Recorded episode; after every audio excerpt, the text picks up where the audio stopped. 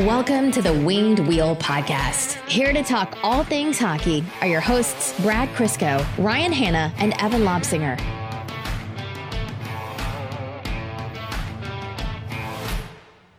Oh, are we starting? No, well, Oh, There's the opening. where am I?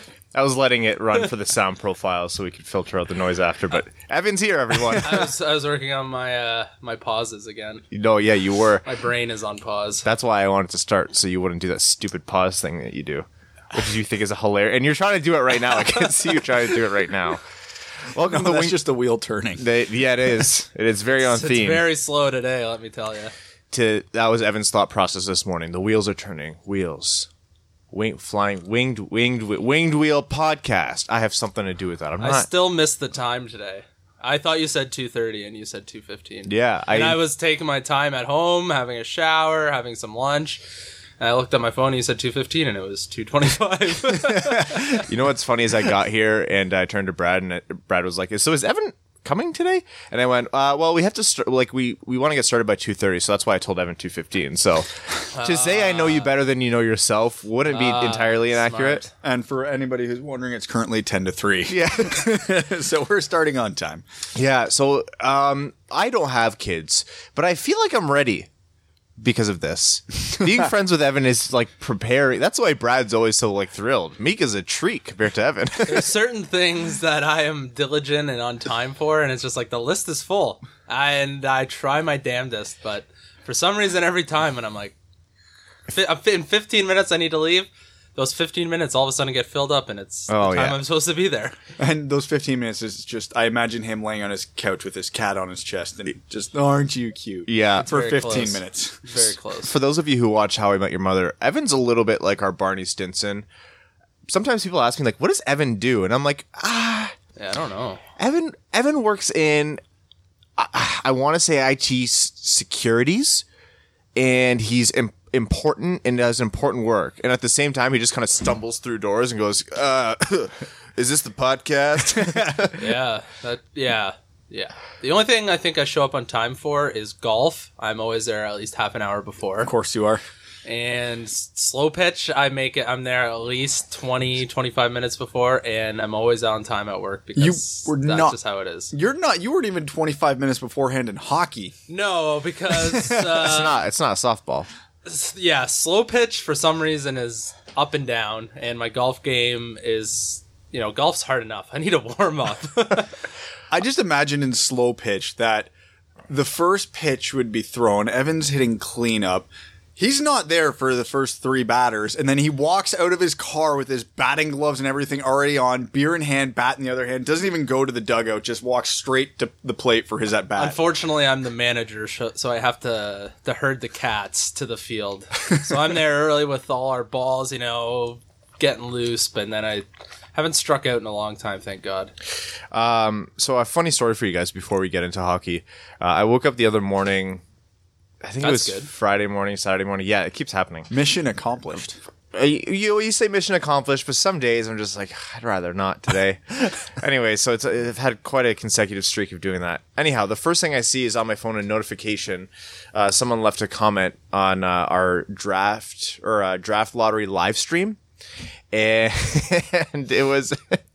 His poor soul uh, left a comment like, "Your podcast blows. Stop wasting people's time and get that kid out of there. It's a huge distraction from the show." And I was like, oh my god, he thinks that was a podcast episode. Oh no.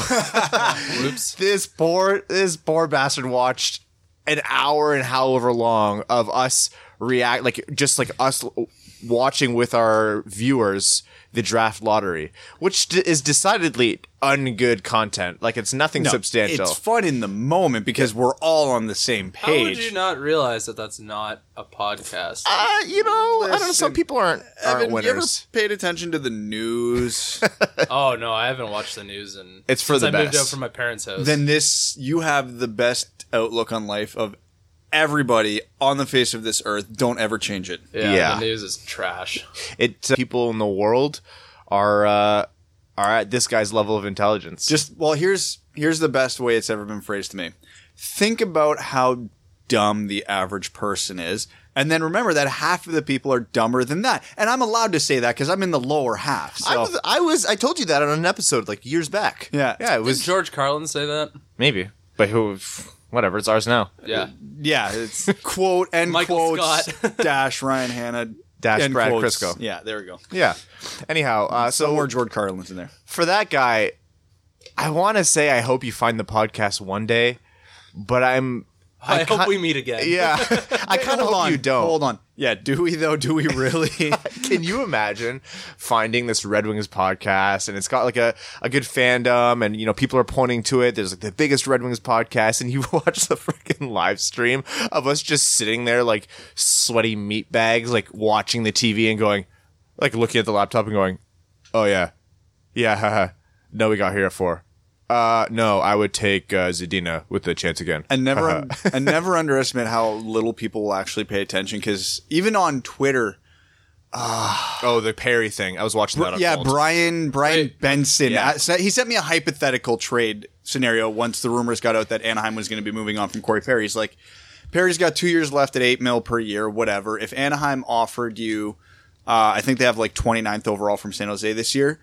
If they offered you that pick to take Corey's contract for the next two years, would you do it?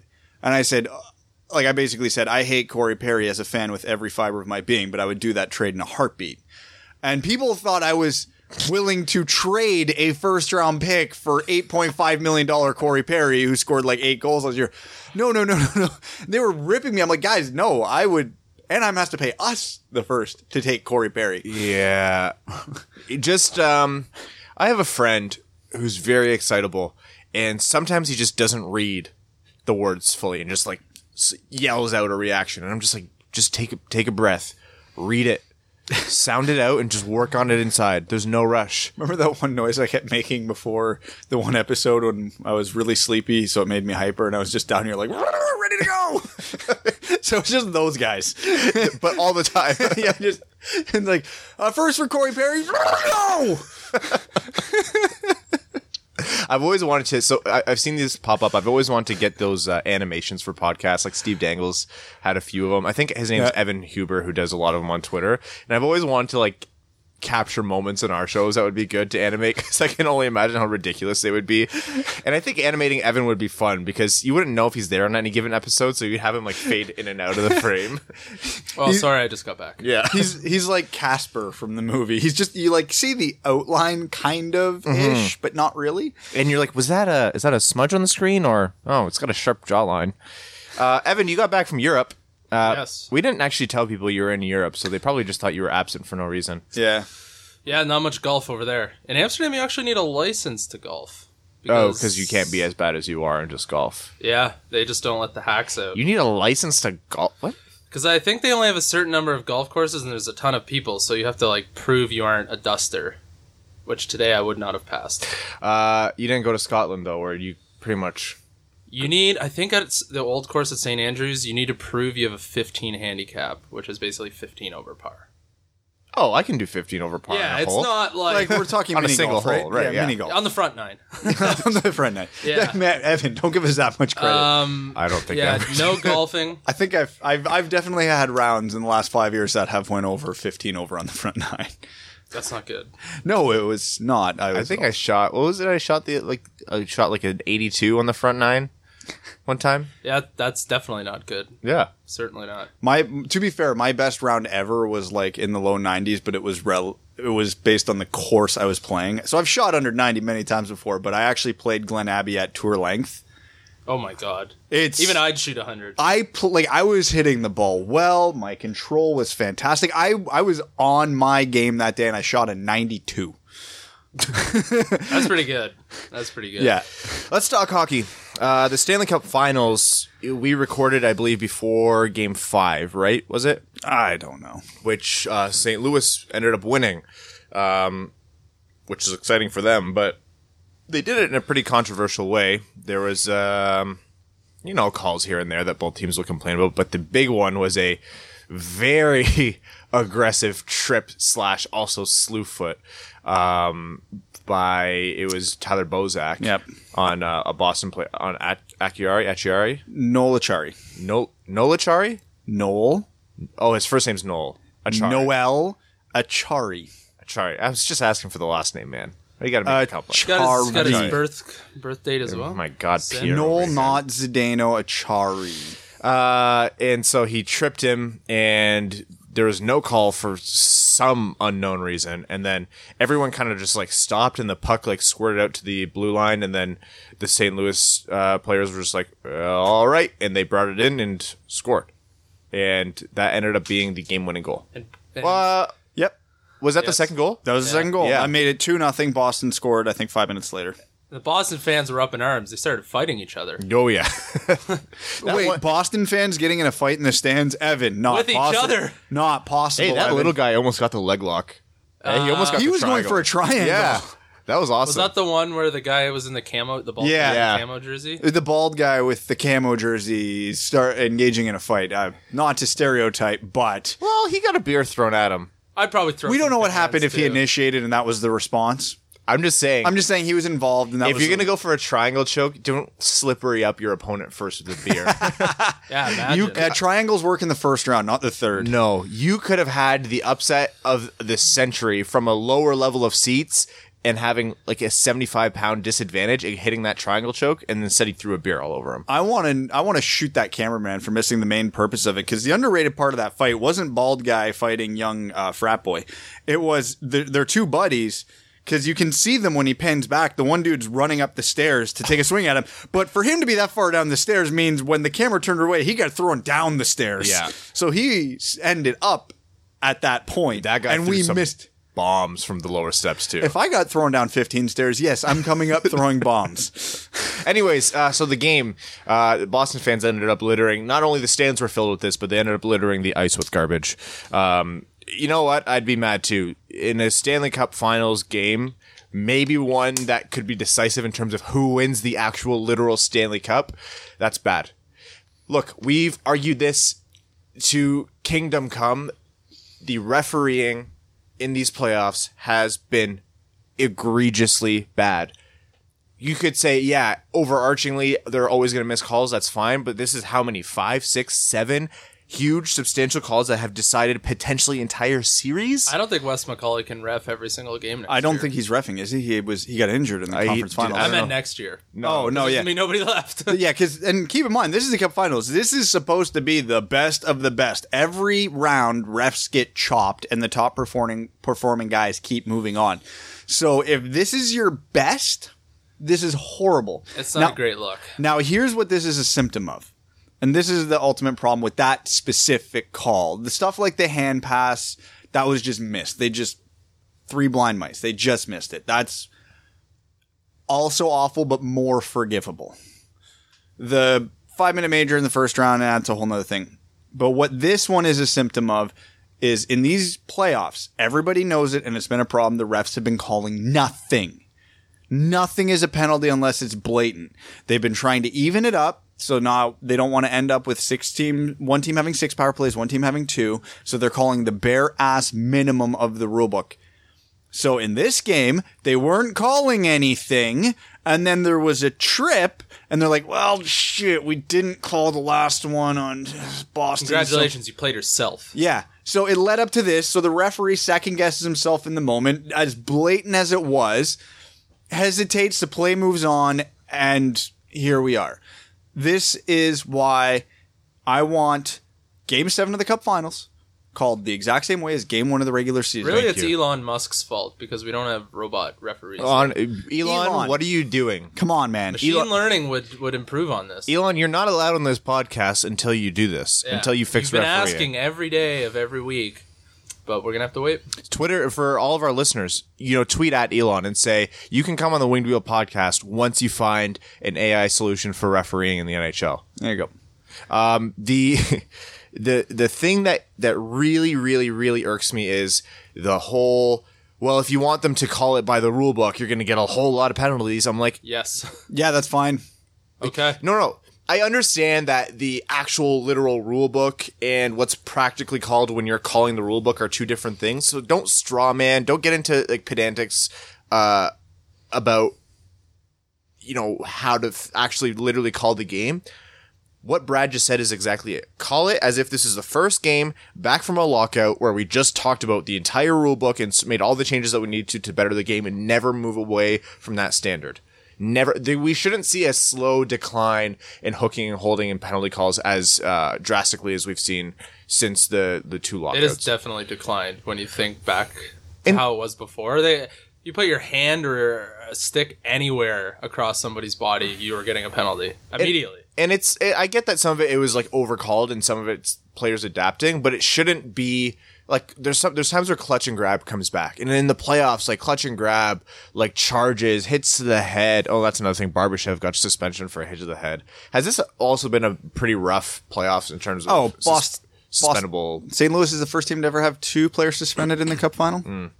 Not good for Bitcoin. That I don't Stop. get it. I'll make it happen.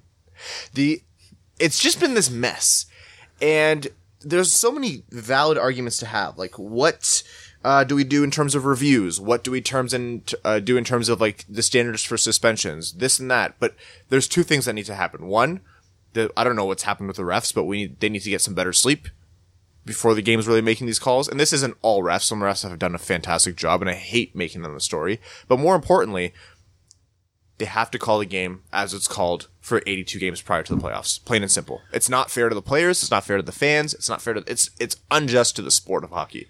Because what happens is when we get a lot of situations like this, we get announcements from the NHL, like we had this week, where they're going to expand video review next year. So Hope you congratulations. like a four-hour hockey game. Oh Yeah. that's enough out of both of you. It's not. I hope you like looking at 360p cameras to see if a piece of metal was a quarter inch off the ice, Ryan. just. I don't know. I, I don't know if I've yelled at you guys about this before, but maybe make them better than 360p. No, it doesn't sound familiar.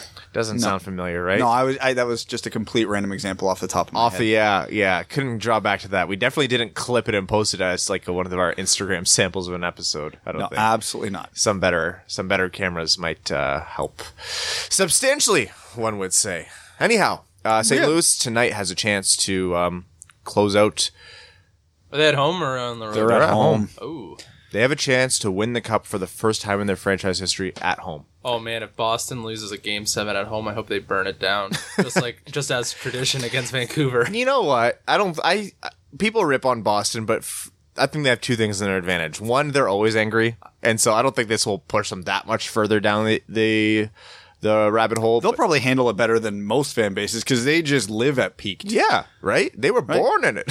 we need Steve in here. Steve. Um, but also they've had like what 100 championships in the last 36 months or something Yeah. like that. So All the more reason to burn your city down. yeah, I think they'll be fine. But the series isn't over. I still think Boston's a more skilled team. St. Louis will have, I believe they'll have Thomas back tonight, or there's a good chance they'll Yeah, have Thomas looks back like tonight. he's back. Um, So, you know, by the time you're listening to this, the cup may have been handed Tim out. and we Thomas, right? see- well, that'd make a Yeah, something Yes. like that. He's coming back out of retirement now that his I don't. favorite person is in the office. I don't. Oh, oh, boy. Oh, beep, beep, beep, beep, beep. Oh, that's uh, that's my uh, shut the hell up, Evan sensor going off. So oh, I forgot where we lie. on this yeah, no, we don't do. Uh, what we do with pod politics is l- nothing, literally nothing. Right. Yeah. Oh, you you missed the episode, our Patreon exclusive episode, where uh, I it was right after the Mueller report came out, and I had an opening that just like sent Ryan into a spasm. Yeah, I'm No. sure that went well. no, I. Did you see what Marissa tweeted? Uh, and it was the community thing. Uh, No. where Shirley was like, "This is Ryan when he's trying to keep Brad and Evan in line in an attempt to keep the podcast professional," and it's just Shirley with her like fingers like rubbing her head, and the the caption is like "fart noises to a dubstep remix being played over the PA." That's what it's like with you guys. Sounds about right. Sometimes, yeah. no, uh, all the time. Well, sometimes when you're here. Yeah. Yeah. Anyways, back to the pot- potential historic weekend, because has it ever happened that on back to back days, two prof- major sports franchises win their first championship? Because like- it could happen. These are two Cinderella stories taking down. Like, I, mean, think the David- hot, the hottest team in the NHL since July second versus the second overall team in January the NBA. I would, 2nd?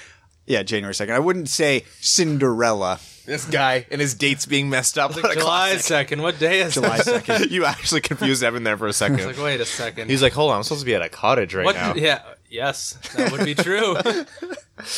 But Oh, yeah, boy. because the Blues could win their first since '67, and the Raptors could win their first since When did they come in the league? 95.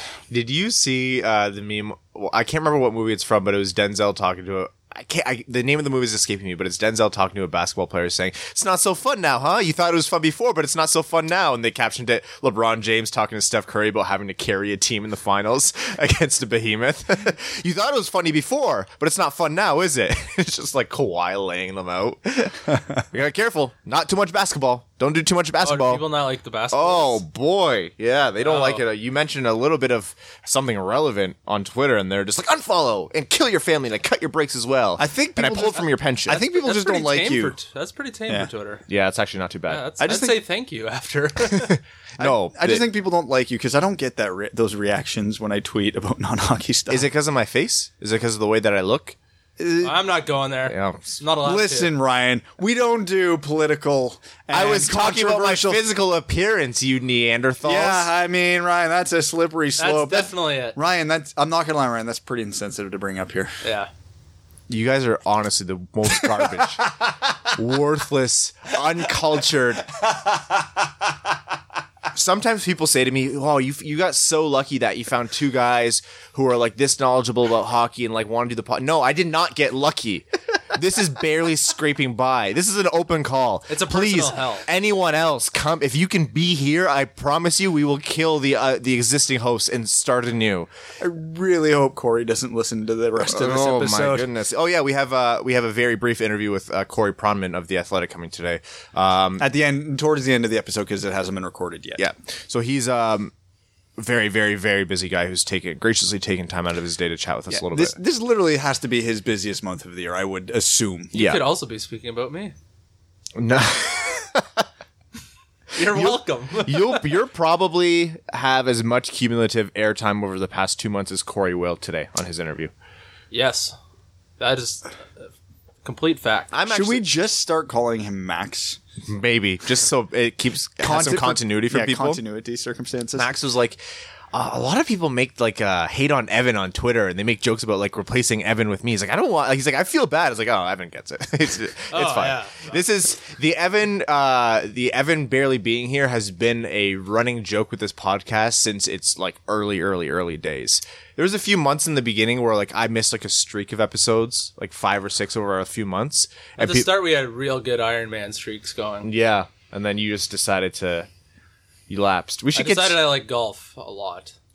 and I've missed one episode total. no, you missed a couple. I missed one because I was out of country. Because I remember I think we've record we recorded one at my house, and then we Yeah. Recorded one here without you. Here, Oh, okay, so two. Because I remember I listening to the the episode I missed on the flight back from the trip There's a I high was chance on. I'll miss two this week. This is number one, so I'm confused. I don't understand Well, where you're I guess yeah, I guess next Sunday doesn't count. You're not. Uh, yeah. All right. Well. we'll see. You know, one day at a time. Oh boy. That's What are we talking about? I don't know. Let's move on. Um. Uh. Da, da, da, da. We were talking about the finals and then the bad refs and Well, then let's- the Raptors. We're going to talk about the uh, the rest of the league. So some stuff has been happening. I don't want to dive too much into the playoffs because if this ends tonight, then all Yeah. of that conversation is garbage. We just talked about the playoffs for 20 minutes without really talking about the playoffs. So there you go, guys. We're uh, Evan has scatterbrained us again. Jeff Skinner uh, just got an eight year, nine million dollar per extension. Right after a career high in shooting percentage. Do you think Buffalo is going to regret this contract at all? My gut says yes. You know what? It's not the right value for him. That's high. That's real high. It's real high. But I feel like the probability of some other team also doing that is quite high. like let's let's take Max's philosophy here.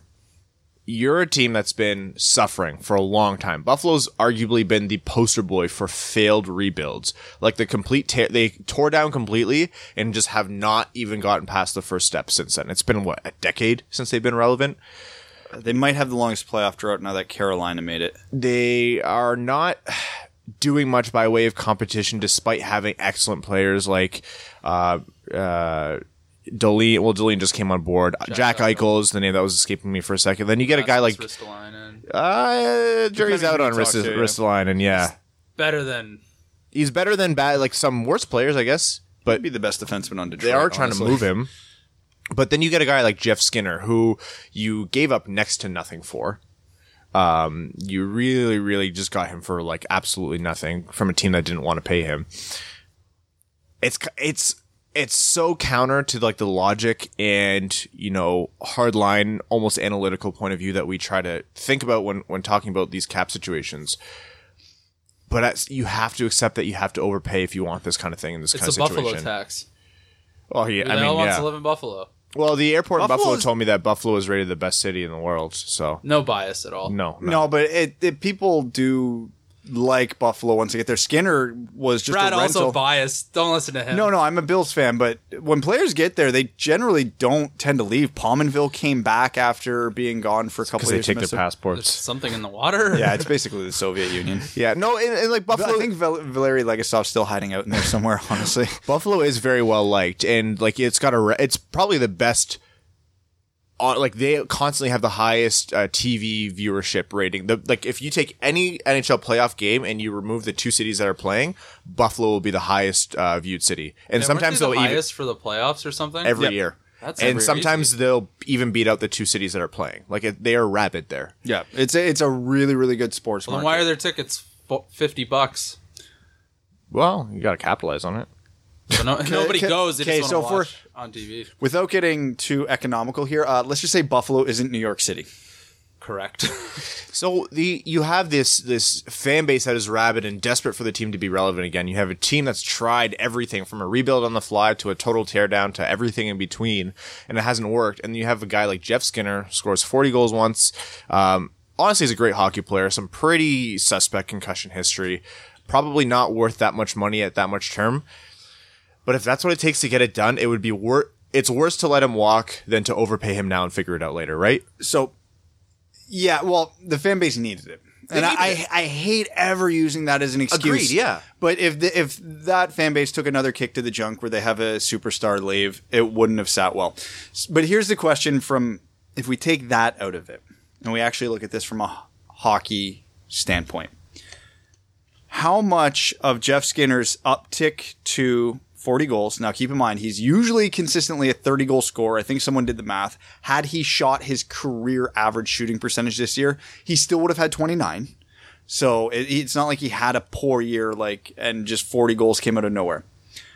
So how much of that shooting percentage percentage increase is fluke, and how much of it is due to him having better opportunities because he's never played on a line with anyone like Jack Eichel in his career. So is Jeff Skinner a true 29 goal scorer? Is he a true 40 goal scorer? Or is he somewhere in the middle? I think he's somewhere in the middle. But yeah, like you said, having your best players walk out the door constantly, i.e., Ottawa, um, it's tough for everybody, and it's tough for the people, the players who remain on that team. Yeah, a lot of this also has to do with like you think about the proportion of scoring chances that are going to go his way. I mean, he was the main feature in Buffalo on a team that was kind of starved for that kind of talent. You know, Jack Eichel notwithstanding. Um, the, the I'm not too concerned about the whole goal scoring output. I think if he can get up to 35 as at an average for his prime years in that, I think they'll be happy with that. The cap's going to keep rising. Um, it's still not, I think, the right value for a player like him, but you ta- like what I, like what I was getting to with Max's philosophy. You can't always have the perfect situation. You can't always be the right timing. It can't always be the right price because there's a tax that comes to it. So there's going to have to be some management on the other end of the, the roster with some of the mid tier and lower level guys taking some some hits uh, or, or you know biting their hands a little bit and taking a lower contract. But you want to keep guys like Jeff Skinner or in a bigger conversation here. You want to keep guys like Mitch Marner.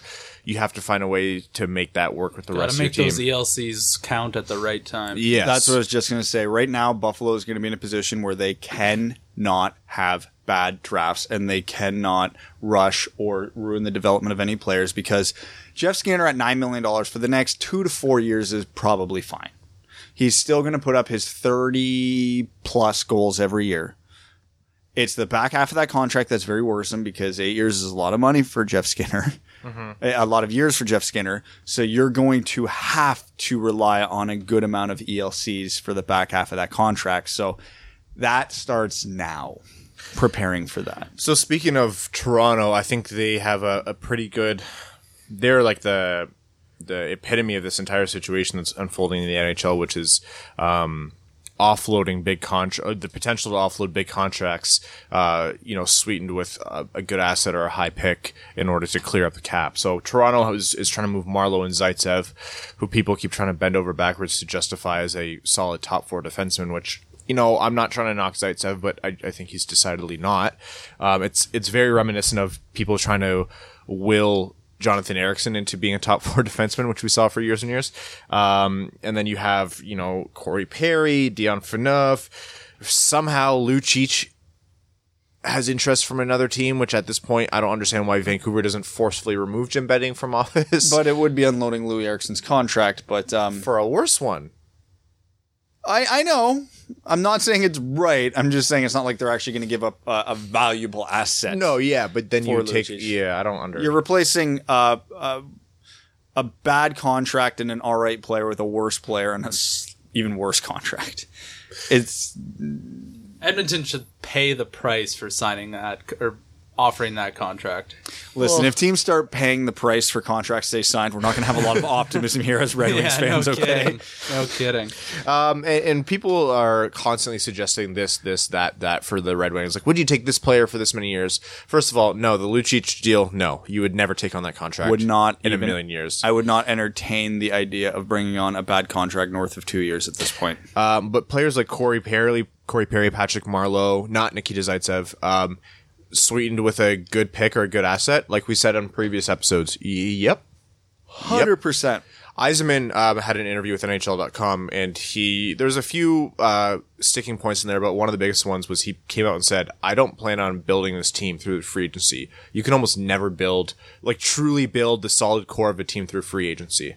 And what he was saying wasn't that you can't make a contender through some big pieces in free agency, but you need to like that needs to be the snow cap on what is already a mountain, right? It can't It's got to be the cherry on top kind of thing. Exactly. Like you, like say what San Jose did with Karlsson in that trade or um you know like what's the what's another marquee free agency signing that that brought a team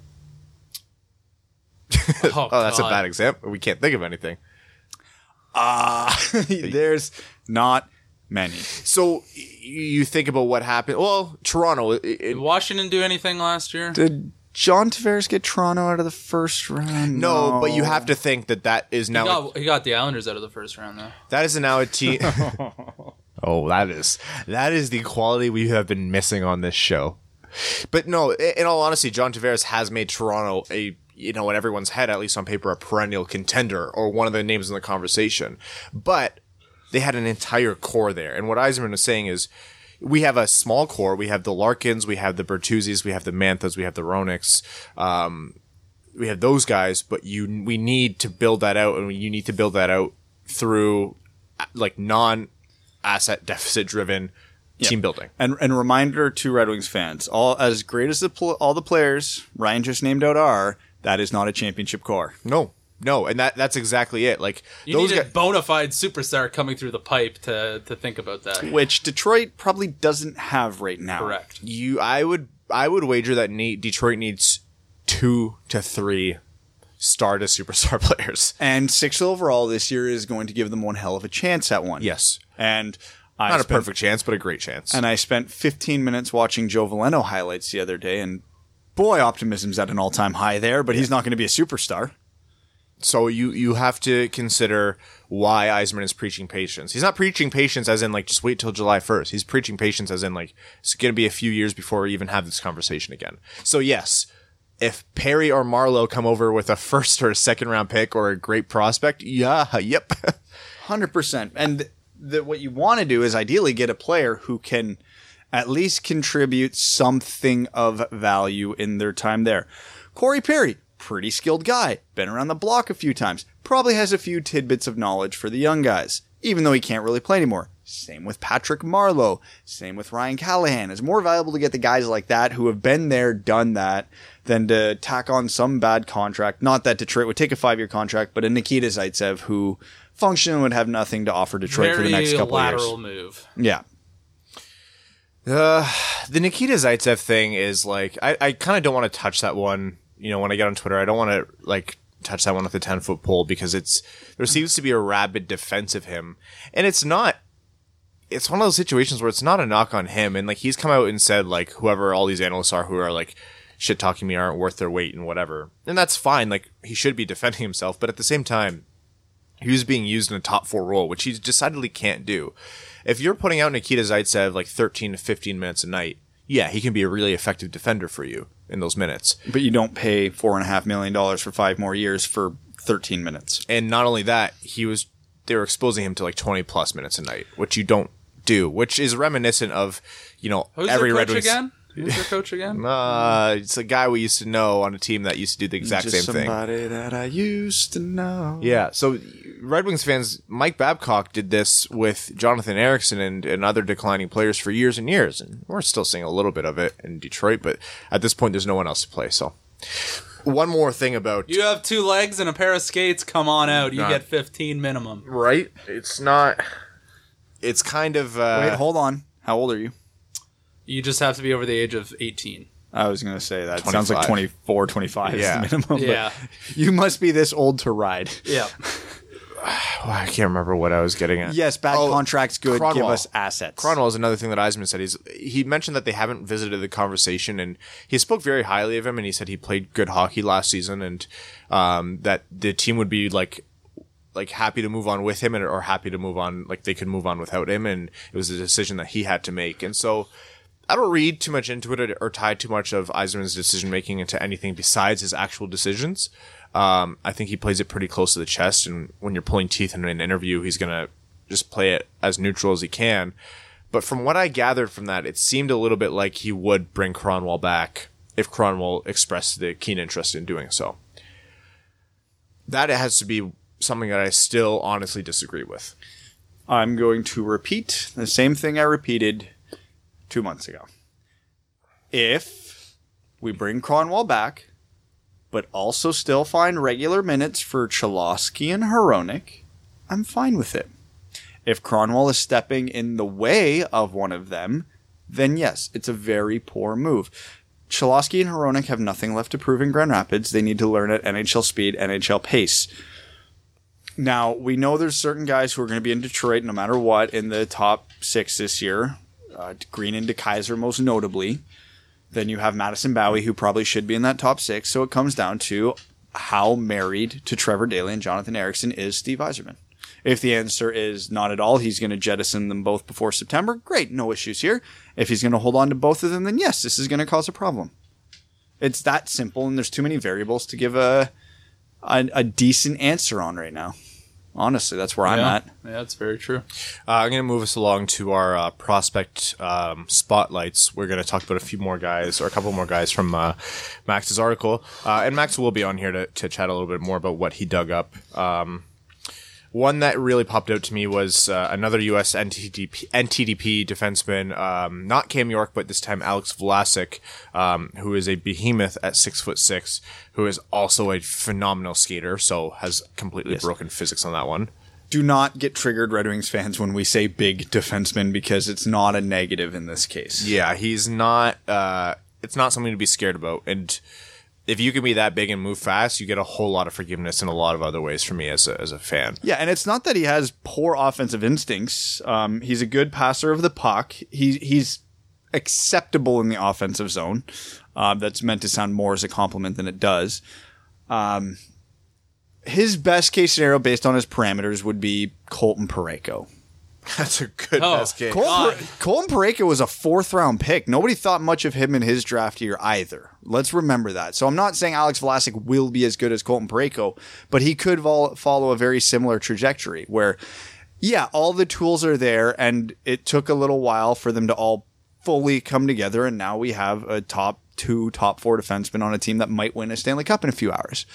Or the skating's all he's got. Nothing else really comes to fruition at the NHL level, and then we have a better skating Jonathan Ericsson. It's it's tough to say. I don't foresee Vlasic going down that route. That's his literal worst case scenario.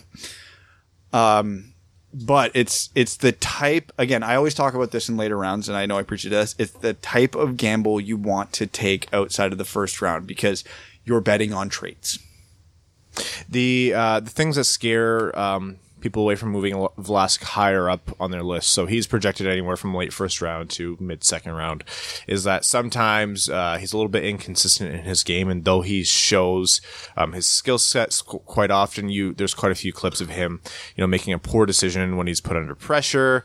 Oh, Um, he'll fit in well. yeah, Pronman uh, actually noted the fact that his, though he's a good skater, his spacing isn't always there, which is incredibly, as I've mentioned before, is incredibly important for a defenseman. But That's a lot of coachable things. and yeah, in my mind, if you're a good skater, that means the spacing can be taught.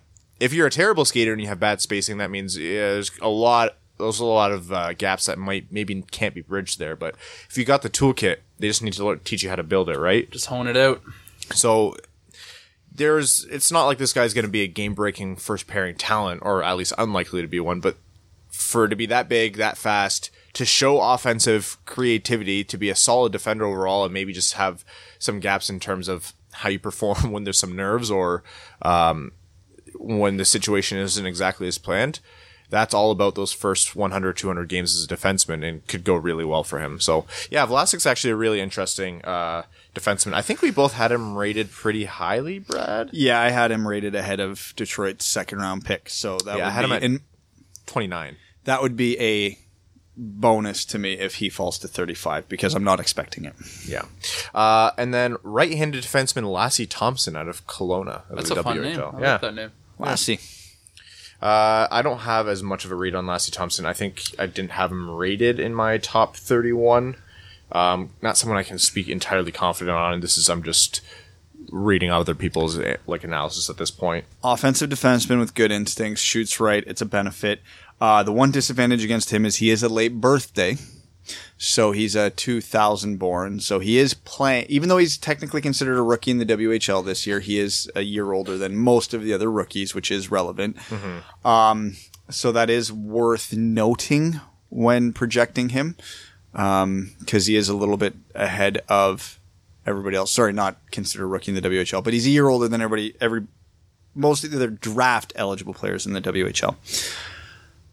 He's the type of guy you bet on his mind he he thinks the game well. He moves the puck well. He's got good offensive instincts. There's nothing spectacular that I've seen skill set wise out of him, but then again, it's not like he's a poor skater, poor handler of the puck, poor shot. There, it's all good to great, Yeah. but it's putting it all together and how he uses it is going to be the big question with him at the next level. Yeah, he's going back to play with, or he's going back to play in Finland next season, which is probably better for his development. Um, you, notes that um, he's not bad defensively, but his effectiveness comes more when he has the puck than when he doesn't, which isn't bad. I mean, if you want a guy on your power play to move the, the pace forward and you pair him with someone a little bit more defensively minded, uh, that can work really well for you. You know, I envision this guy playing with someone who we imagine Danny DeKeyser to, to actually turn out to be, and that's a pretty solid pairing. Our ideal vision of Danny DeKeyser is such a good, like, centerpiece in all these hypothetical scenarios, even though he's not actually around. Like, Danny DeKeyser is supposed to be such a fundamentally sound defenseman who just did all the little things right and covered for other people's flaws. Danny DeKeyser was supposed to be almost Marc-Edouard Vlasic. Yeah. And here we are. Hey, he had a, he had a good year. I'm not. I'm going to stop dumping on Danny. He had a better year. He had a better year, is still never be what he was projected to be. God no. But he was also a free asset, so can we really complain that much? No. Uh, the Detroit Red Wings player profile. This is a fun one. Oh, this is going to be a divisive one. for some reason. Filip Zadina. We're keeping on with our wingers, uh, and Filip Zadina is this episode's player profile. We obviously only saw nine games of Filip Zadina this year, so let's talk about those nine games first, and then talk about his time in Grand Rapids.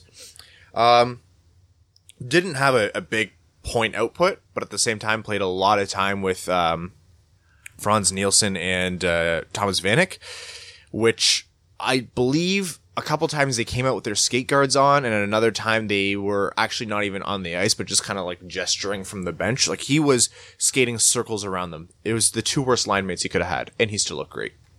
He looked good. Um, he was fast, dynamic. He was trying to make plays happen.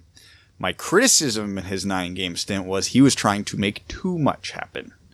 Sometimes the right play is to slow up and let the play develop in front of you, and that was very much not in his mind at any point. It was Get the puck, go hard down the wing, find a way to get that puck to the net as quickly as possible. And if he couldn't get the net to the puck as quickly as possible, find the next closest player who is going to get the net to the puck very quickly. Um, so not that I want him to slow his game down because it's a good asset to play with that much pace. He's got to pick his spots better. Because there was times he would come down, he would make a great move at a great pace, and then immediately fire the puck into a defender's boots. There was a better play available, even if the better play was just to stop and softly dump it into the corner for the other winger to go in and get it and retrieve it. Not that that's the right play most of the time, but every once in a while it is, and you have to read that. I think that just came with. I think the biggest reason that was his flaw at that time was because he knew he only had nine games to impress. exactly it. He was trying to do everything he could in that time to make an impression. Yeah, and you know what? You pair it. You paired that situation with the fact that he was playing with the line mates that he did. This is a guy who had to wait all season long to get his nine game stint, even though we, he, we knew it was going to happen from the start, and so did he because of the whole sliding of ZLC, so he didn't have to be exposed to Seattle. Of course, he's going to do that. He's eager to score goals. He's a very big personality. He's a guy who wants to prove that the Red Wings did the right thing by taking him when uh, like two other teams or three other teams passed on him when they arguably shouldn't have, based on what your opinion is of the draft. I still have a lot of faith in him. I don't. It's not that I've come down on him. I've I'm reserving my judgment. I can definitely see a way where you're like, yeah, this is a guy who we projected to be a perennial 40 goal scorer, maybe more, and now maybe he's more in the 30 goal range. But I think that that's just so much conjecture based on so little knowledge. They're like he went up and down in the AHL. I'm like, yeah, the AHL is still professional men's hockey. Spacing and, and size and physicality is all important there, and those are things that he had to adapt to. The point of this season was for him to develop, not for him to torch the AHL and say, well, he shouldn't have been in the AHL. Otherwise, he would have been in the show. And we also have to remember who Filip Zadina is as a player. And one of the main reasons he struggled at both levels this year, and one of the main reasons why I'm going to predict he's going to struggle in Detroit next year as well, is I always feel like it's a knock against someone when you say they need to play with good players, but it's not meant to be a knock in Zadina's case. He needs guys who can get him the puck at the right time. There's nobody in Detroit that can do that right now. No. Save for maybe Dylan Larkin, but odds are Zadina will not see much time with Dylan Larkin this year. Yeah. So Zadina, even when he knows, like he's good at finding the soft spots on the ice to get that time and space to get a shot off, that puck won't be coming to him nearly as often as it should. No. Which is going to be a big problem for him this year. He admittedly probably should have done more on the power play than he did. He did get his one goal on the power play. Um, you could tell he even whiffed on some one timers. You could just see the nerves were there. Like he He's just clutching a stick. he just flat out missed the puck, which is not something I ever seen him do in junior. I hope Filip Zadina, if he assuming he spends the full season in Detroit next year, I hope he scores 20 plus goals. I'm not expecting it. What's going on upstairs? Uh, it sounds like s- there's company over, and I haven't been able to pick out whose voice it is. Oh, That's Ollie's. Yeah, that's, That's all all he's these. up there. But so yeah, so Red Wings fans need to understand this going into the season. If you're sitting here going, Filip Zadina is going to score 30 goals, win Rookie of the Year, it's going to be amazing. Cool. My question is, much like Patrik Laine in Winnipeg, who's a shooter, who the hell is getting him the puck? Because Patrik Laine had Blake Wheeler getting him the puck. Uh, Detroit doesn't have a Blake Wheeler. Sorry to break it to everybody. Trevor Zegras in a couple of years would be a great answer. That would be the perfect compliment to Filip Zadina in a few years because Zegras might be one or two years away from Detroit full time. Zadina might even be another year away still. It's it, he's not it's not his fault, but Filip Zadina for his development is not in a good situation right now. hey, let's just uh, let's roll down a little bit too far in a hypothetical. Let's get in a weed in the weeds here. Let's say you have a really high end playmaking center um, who you want to bring into the league a little bit quicker than you typically would. What a great what, what better way to accelerate his development than to put him with a really high end scoring winger who is also looking to uh, f- cement his spot in the league a little sooner than you would anticipate. I'm just saying. Are you implying that Jeff Blashill might put two players 20 years old or younger on the same line in the National Hockey League and give them more than five minutes of night? Ryan. I wouldn't dare. I would Yeah. not dare. And um, for anybody who didn't figure out in which way Ryan was being facetious, he was referring to Joe Veleno, Yes. who I love Joe. I hope he comes into camp and has a huge year. Right now, I kind of hope he starts in Grand Rapids. Oh, I'm, uh, you know, I said yes to that, but then I realized that's not who I was talking about. I was saying if Detroit drafts Zegras and two Oh. years down the line, they want to bring him in. Oh, yeah, I thought you were talking Yeah. about Zel- Veleno. Hey, It's not, optimism. it's not bad. I can do it too, Brad. Veleno and maybe Zegras. Ooh. And if one's not working out, you swap them out for the other. I'll be the real testament to how the team's doing when we have some optimism and positive things to say on a routine basis. We've been getting better. Does Evan show up more when we're happy? I Yeah, can't yeah. No, you're- no. you're- There's no relationship. no, I was gonna say those two. there's been no predictability. Even uh, Evan has become less. Um, the information delivered in his messaging has been less direct.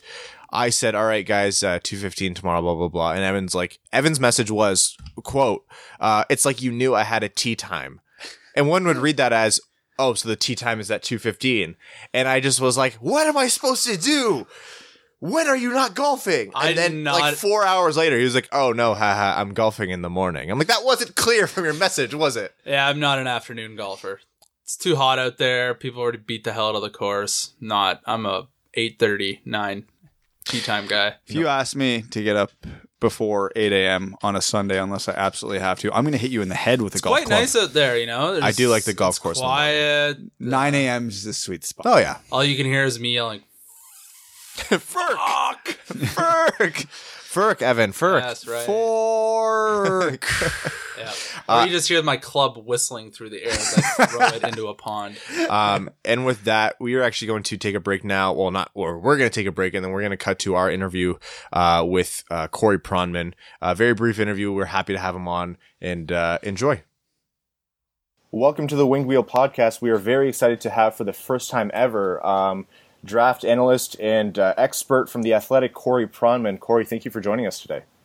Yeah, sure. Thank you for having me. Uh, so obviously we've referenced uh, your work quite a bit on the show. Um, Max Bultman has done quite a bit of work, uh, and he uses your uh, your draft analysis as a main point of reference.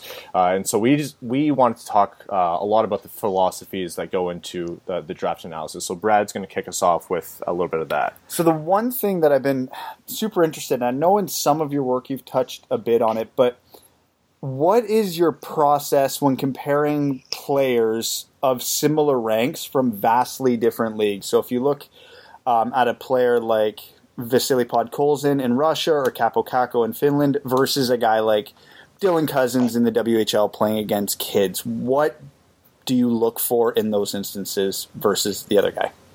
Um, let's use uh, Podkolzin versus uh, Cozens as an example, because they're they're probably closer than you know Cozens or Podkolzin versus Kakko um, to do this. So we'll, we'll start off. The first thing I will do is you're watching these players not just all year. I've watched uh, Podkolzin uh, for a better part of two years, and same thing with Cozens. Cozens actually entered the WHL uh, three seasons ago. He came in really late, uh, early. I mean, as a 15 year old into the playoffs, he played well there. Uh, so I mean, throughout that time, you are you're watching the attributes, and uh, teams do this in different ways. Everyone has their own rating system. Uh, I, I use baseball's 2080 scale. I know teams that have one to 10 scales, one to eight scales uh, other variations, one to five, so on and so forth. You're you're rating the attributes, you know, skating, skill, hockey sense, compete level, finishing ability, uh, physicality, what, what, whatever attributes you, that you find important, characters in there too. Um, whatever you think is important, you, you would write you write that write that down, and now you have kind of a like a a side by side of the attributes that you subjectively have rated, even though they're numbers, it's subjective because there's no scientific way to say what a six skating is, for example. But you, you know, you watch 10,000 players, you can kind of get an idea of what this looks like, essentially. Um, and then you, you do that, um, and then you start getting into, uh, you know, maybe more comparative analysis you know, how did Podkolzin or Cozens look uh, versus each other at the same events? They've played at three events together. They played at the U17 Challenge uh, two years ago. Uh, they played at the Hlinka Gretzky in the summer, and they played at the U18 Worlds uh, a few weeks ago. So that's one part of it. you ask yourself uh, whose production is more impressive. You know, Cozens was a top producing player in the Western Hockey League. Podkolzin. His is a hard one. He'd be he'd bounce around between pro and amateur. In the amateur, he was on a loaded junior team, didn't get a ton of ice time, but uh, you know, you, you look at those attributes, and those are kind of like more secondary, maybe you know, uh, factors next to the scouting, uh, and you kind of just balance all that stuff out. And at the end of the day, there's no way to say this player is definitely better than this player. But if you have the subject, if you have the, the tool grades, and if you watch these guys for a long time, you compare how they've played at you know international events, at major showcase events. If you look at their production, you put all and you you know you talk to coaches, scouts, executives about the players, if they like them, if they think there's any flags there. You could kind of put that all together, and you um, can get an idea of who's better than who, or at least make a reasonable guess. And you basically got to do that about 500 times for every single player that could be eligible to be drafted. That's reasonably in the process, and and that's how you get to the end of the draft ranking. So, uh, a question about the different traits that you measure. Um, I'm going to put you in the GM's shoes here. Um, let's say you have all the uh, the objective measurements that uh, Corey Pronman put out into the world, and, and you have the different rankings. Are there any traits that you value uh, more highly than others because you think those are unteachable? And uh, conversely, are there any traits where you're a little bit more forgiving if players score uh, a little bit lower on because you think those are things that can develop uh, as they get more reps in the NHL or, or develop over time? I think 10 years ago there'd be a bigger gap. I think lately uh, that's not really as much the case. I think you know when you were drafting in the in the 2000s or really easy actually in even the 2010s um, you could have gotten value taking the small guys who were really fast or the small guys who were really skilled or, or really smart. Um, nowadays, I find like I thought uh, my draft ranking this year uh, is going to go fairly close to how the first round is actually going to go. Uh, I think I think the league has changed a lot, and you're you're you're starting to see you know draft picks get smaller and smaller and more skilled and quicker. I mean, you saw last year uh, Quinn Hughes, Adam Boqvist, uh, Ty Smith, Ryan Merkley, all sub 6'0, some even sub you know 5'11 defensemen going in the top 20 picks. That doesn't happen 10 years ago. And I think that's kind of an evolution of the league. I'd still say there's still some minor deviations, I'd say, in that front that I emphasize a little bit more. Um, and I maybe, I still think character issues are important and degrade a guy. I'm not willing to cross a guy off a list completely, though, if he uh, has some sort of character flaw. Uh, but other than that, um, I don't think there's any, I, I don't think I'm grossly uh, away from the league in any respect, because also I think the league does a fairly good job for such a subjective business, uh, which is scouting and player evaluation. For the most part, the best players tend to go in the top ten picks. So it's pretty much all but set at this point who Detroit's going to be selecting from. Uh, like you mentioned, the top five is likely going to go somewhere similar to how you had it ranked. Um, we don't envision, I don't think anyone else envisions Turcotte or Byram slipping past three and four. Um, so instead of talking ad nauseum about what Detroit could do with the sixth overall pick, um, considering the need that the team has at center and defense, are there any guys that you think could slip and they should target in the uh, second round with their, their picks that they have there? There's some defensemen they can get. I don't think there's any really high end center that's going to be there in the second round. I think, you know, there's a lot of really good centers in the first round, and I think they're going to go there. Like I think I don't think Ryan Suzuki's getting to the second round. I don't think Philip Tomasino's getting to the second round. Uh, but I think you know if you look at that first round, uh, the you know the terms of the players there, just uh, quickly going through my list, I probably should have left it open for this podcast. Um, I, I, I say see one, two, three, four, uh, five, six, seven, eight. Uh, I think there's nine really good potential top six centers in this draft. Um, that, and then, and because of that, those guys are really valuable. They're going to go early. You know, second round, you might get Lassi Thomson, you might get Ryan Johnson, you might get uh, you know, there's there's some other defensemen there. Maybe Alex Vlasic gets there. Uh, maybe uh, Matthew Robertson is there. Tobias Bjornfot is there. There will be defensemen to take with that with their early second round pick. uh, that could be good NHL players, but I'm not sure I see that real impacts uh, center being there in the second round. So then, just one final question branching off of that, and since you mentioned disp- defensemen specifically, so obviously as we get farther down in the draft, in the second, third, fourth round, it's for the most part a crapshoot. Less than fifty percent of these players turn into regular NHLers. What are the specific things you're looking for on a long shot pick versus a, a top ten pick, where you know most of the traits are there? Uh,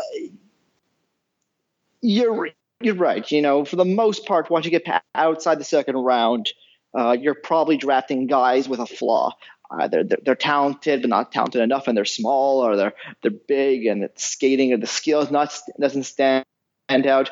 You, I think at that point you are trying to put as many pieces together as possible, even though there's going to be one piece missing. Um, saying this in a more concrete way, you know, you are trying to get as close to an NHL player as you can, knowing that you probably are not drafting a guy who projects at this current day to play in the NHL. But if he gets a little bit quicker or a little bit tougher or makes a few more offensive plays, he'll get there. So, you know, I'm let me let me pull one off my list as an example. Uh, I'll take uh, you know Vladimir Firstov, who was a point per game winger uh, in the USHL. He's really he's skilled, can score goals, really smart. He's an average skater though. I think if you get Vladdy Firstov to be an above, if he goes from average to above average, he's an NHL player. He's not there yet. Uh, you know, um, Daniel Misyul, he plays in the KHL.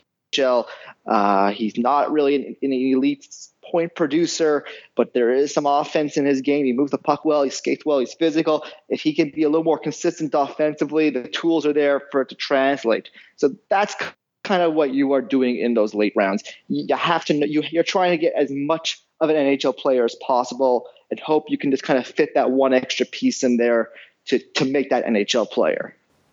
Okay, Corey, we know you've given us uh, a lot of time here, so thank you so much, everyone. Uh, Corey Pronman's draft guide, as well as all the other fantastic work, his uh, player spotlights that he's been putting out, uh, are among the ultimate draft uh, tools and resources uh, for all of you keeners who, who want to get dive into this before the big day or the big weekend in June.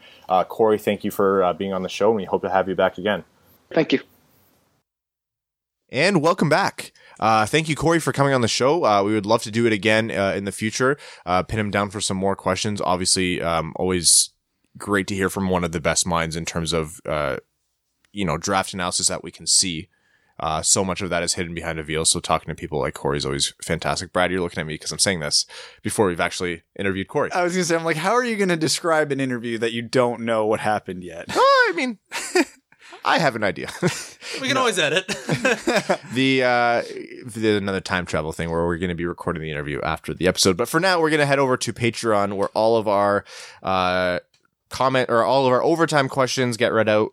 Sorry, let me try that again. You're gonna head over to overtime where our Patreon our patrons' comments get read out on air, guaranteed as our way of saying thank you for supporting the show. Uh, and we are going to start here with um, Casby, who says, I can't help but get the sense of inevitability when it comes to the Red Wings drafting Kirby Dach. Your feelings on the event are very clear, but does the fact that Steve Yzerman would be making the pick change your mind at all given his track record in drafting for the Lightning? I'll hang up and listen.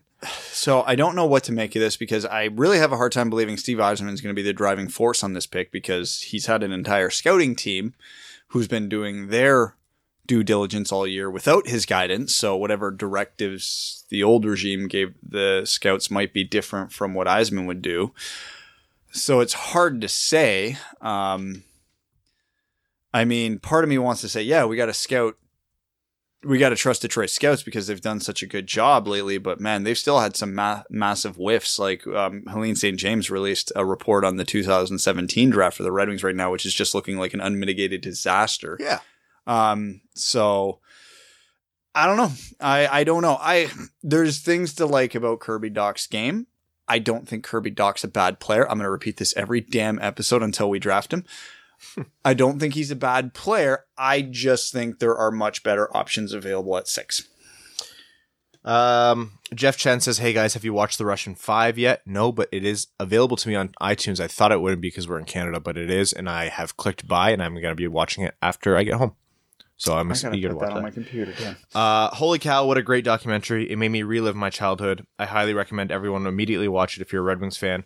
On a side note, in case you're wondering, Don Cherry was ridiculous back then, too. Yeah. Yeah, no, he was a shocker. He was worse back then. Has who who doesn't know that?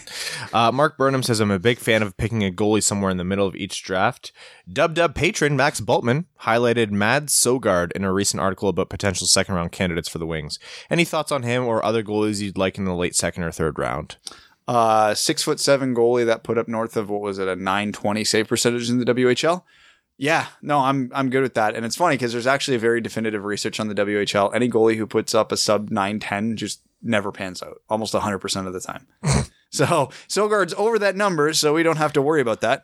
I'm I'm already like horrified of the amount of draft content that we're putting out because like there's gonna be so many audio clips of us like committing to a guy who just turns out to be an unmitigated disaster in the NHL. I'm trying really hard not to because last year we zeroed in on a couple of guys towards the draft, and so if it went any other way, it really screwed us It up. would have screwed us, yeah. and it, it did, but in a good way. So this year I'm trying to keep my options more open and not shoehorning myself into a few guys, but at the same time, my biases in terms of what I've like in a player are becoming very obvious. Well, the thing is, like, we can do that for players, but goalies are just a whole other plane of uncertainty. food, So, yeah. like, it's we're already stretching ourselves by talking about this many draft prospects. Like, you're talking about goalies. I, the jury's out for me. I would not take a goalie in this draft before the fourth round, realistically. Even though I like Sogaard, Kochetkov, all that, I'm not sure either those guys are going to slip out of the second round, let alone the third round. Detroit's not exactly thin at goaltending prospects right now. They've got at least three reasonable shots at a starting goalie in their system right now. One looks to be really promising. Um, so I would not spend air quotations a premium pick on a goalie right now. And to me, premium just means top 100. Um, so even the fourth round pick's stretching it, but either way, it's he's a six foot seven athletic goalie who put up a nine twenty something in the dub. Yeah, he if you're gonna take a swing on a goalie in this draft outside of Spencer Knight, he might be your best bet. Uh, Peter Ploshahansky uh, says, "Hey boys, brand new patron here. Hey, welcome, Peter. Thank you for joining us, and thank you for your support. Uh, welcome to the Dub Dub." He says, "My name has been murdered my entire life, but I think people uh, panic when they see the long last name with a ski at the end. Pronunciation is Plushahansky. Okay, so Plushahansky, not Ploshahansky. Sorry about that. Easy, right? But I digress. So I've heard you guys praise Moritz Seider a few times. He's pegged to go middle late first round in most drafts, but I'm hoping he falls to us in the second. How would you? chance. How would you feel if the Wings snagged him at 35? Amazing. yeah, it, Not gonna happen. like I said, he's a guy. He's one of those classic defensemen who rise late in the draft. There's, I I would give it, I would give it a higher probability that one of Byram or Turcotte fall out of the top five than he falls to 35. Yeah. What higher probability? Moritz Seider falling to 35 or Joe Veleno falling to 30? Because I would have said that one was crazy. Yeah, you know what? You're right. But even then, those five, like passing that 31 threshold is a whole different beast. Yeah, that's true. It gives people overnight to think about it, and there's still going to be three teams picking before Detroit in the second on day two. Uh, Kalen Wood says, non hockey, a good one two punch, back to back movie selection here. Annihilation followed by The Thing. Both movies are incredible, and the former is clearly influenced by the latter. John Carpenter is the absolute man. I need to watch Annihilation. I still haven't. It's a trip, man. Yeah? it's really good, and they don't explain a lot of anything, which is almost the appeal to it. Because at no point throughout the movie do you really have a firm grasp of why the things that are happening are happening. And then it gets to the final scene, and you're like, "All right, here we go." and then you're more confused. Oh. and then Okay, I'll watch that right and after then you Russian Five. finish after, and you're like, "That was pretty good." It's kind of like being friends with Evan. Yeah. Uh, Ryan, your delivery of my last message was poor, so I want to make it clear that I was being sarcastic about no one covering the draft and who the Red Wings will pick. That's, I can't honestly can't even remember the message, which probably means that you're totally right, and I did deliver it poorly, so I'm sorry. Uh, it's okay. It's not like you use your voice and uh, have uh, only your voice to deliver tone and nuance. Sarcasm intended. Having said that, I think I have finally landed on Zegras, assuming Byram is not there. There, done. I'm preparing for heartbreak. XOXO, Kalen. Well, at least you know where you're at. do what we're doing and try to not get married to one guy. They're assuming Byram and Turcotte are off the board at six. I've got about three guys in my mind right now that I would be very happy if Detroit picked.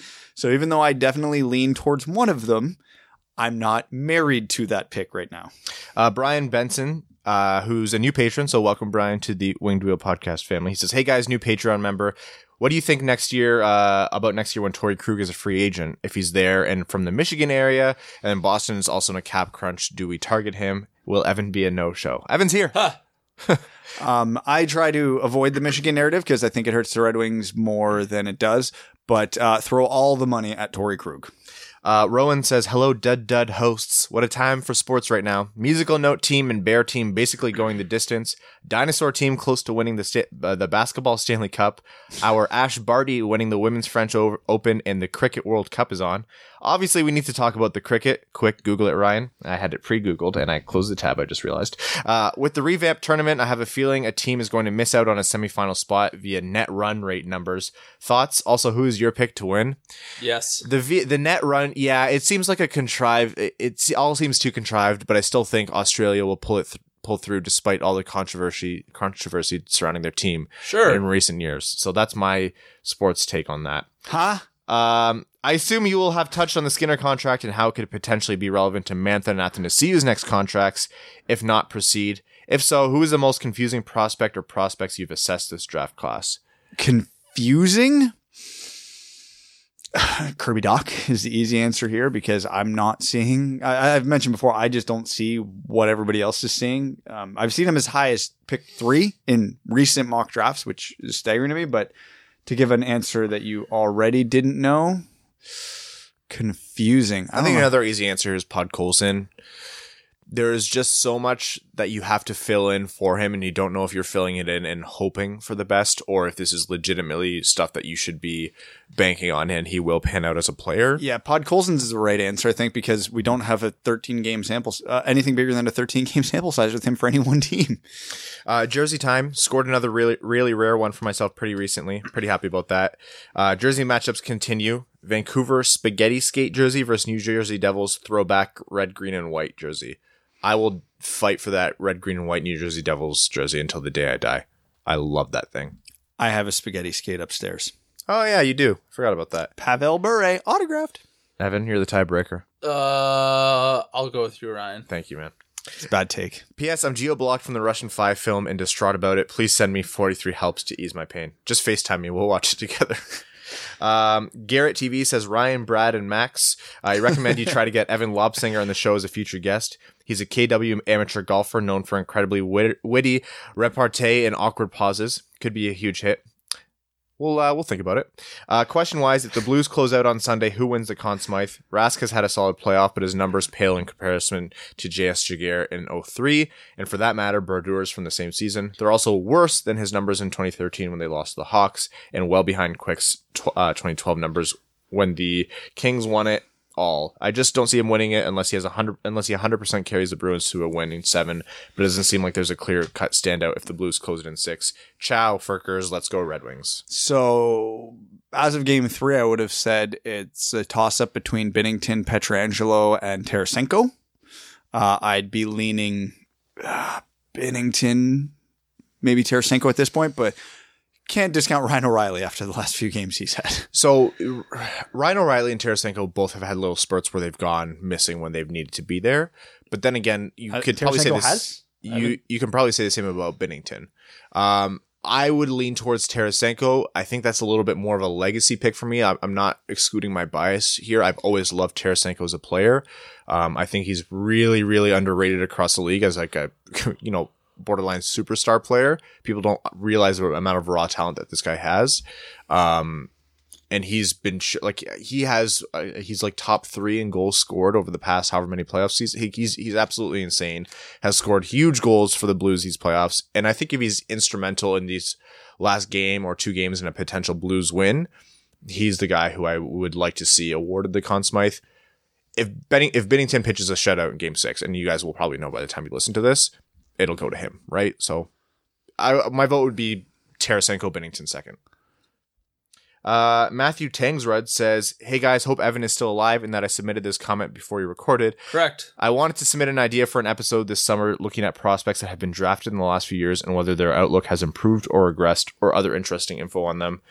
Yeah, maybe one of our Patreon exclusives will be an assessment on pretty much every Red Wings prospect since 2015 and It's where they're gonna, at. it's gonna be bleak. Yeah.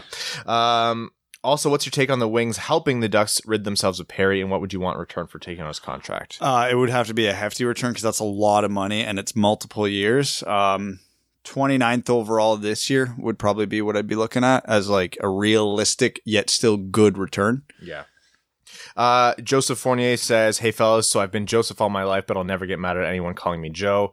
At my last job in Kansas City, I worked with a Joe B, Joey, Zoe, and a Jose or two, so I never got to be the Joseph. You and Bradith can call me either one, but never Joey. These Stanley Cup playoffs will go go down as one of the worst officiated, but call me crazy. I think the refs made the right call by not whistling Bozak on the uh, Acciari trip. The other Bruin in the play behind Bozak pushed his stick into Bozak's stick, and the right uh, and right into the back of Acciari's knees, who had who just got nominated for an Oscar for the absolute swan dive he took. I think he got his leg like there was a slew foot in there too. I don't think he Yeah, dove. that was that was that was. There's no debate there. That was a trip. that was very much a trip. Did you? Uh, I've been watching the play over and over, and I gotta agree with the refs. Did you see Mike Rupp's rant after the game? He dragged the Bruins for getting away with these type of calls for years. Also, that gif of Cam Neely chucking his water bottle into the suite will be memorialized in time. I didn't see the rant, but I love that gif.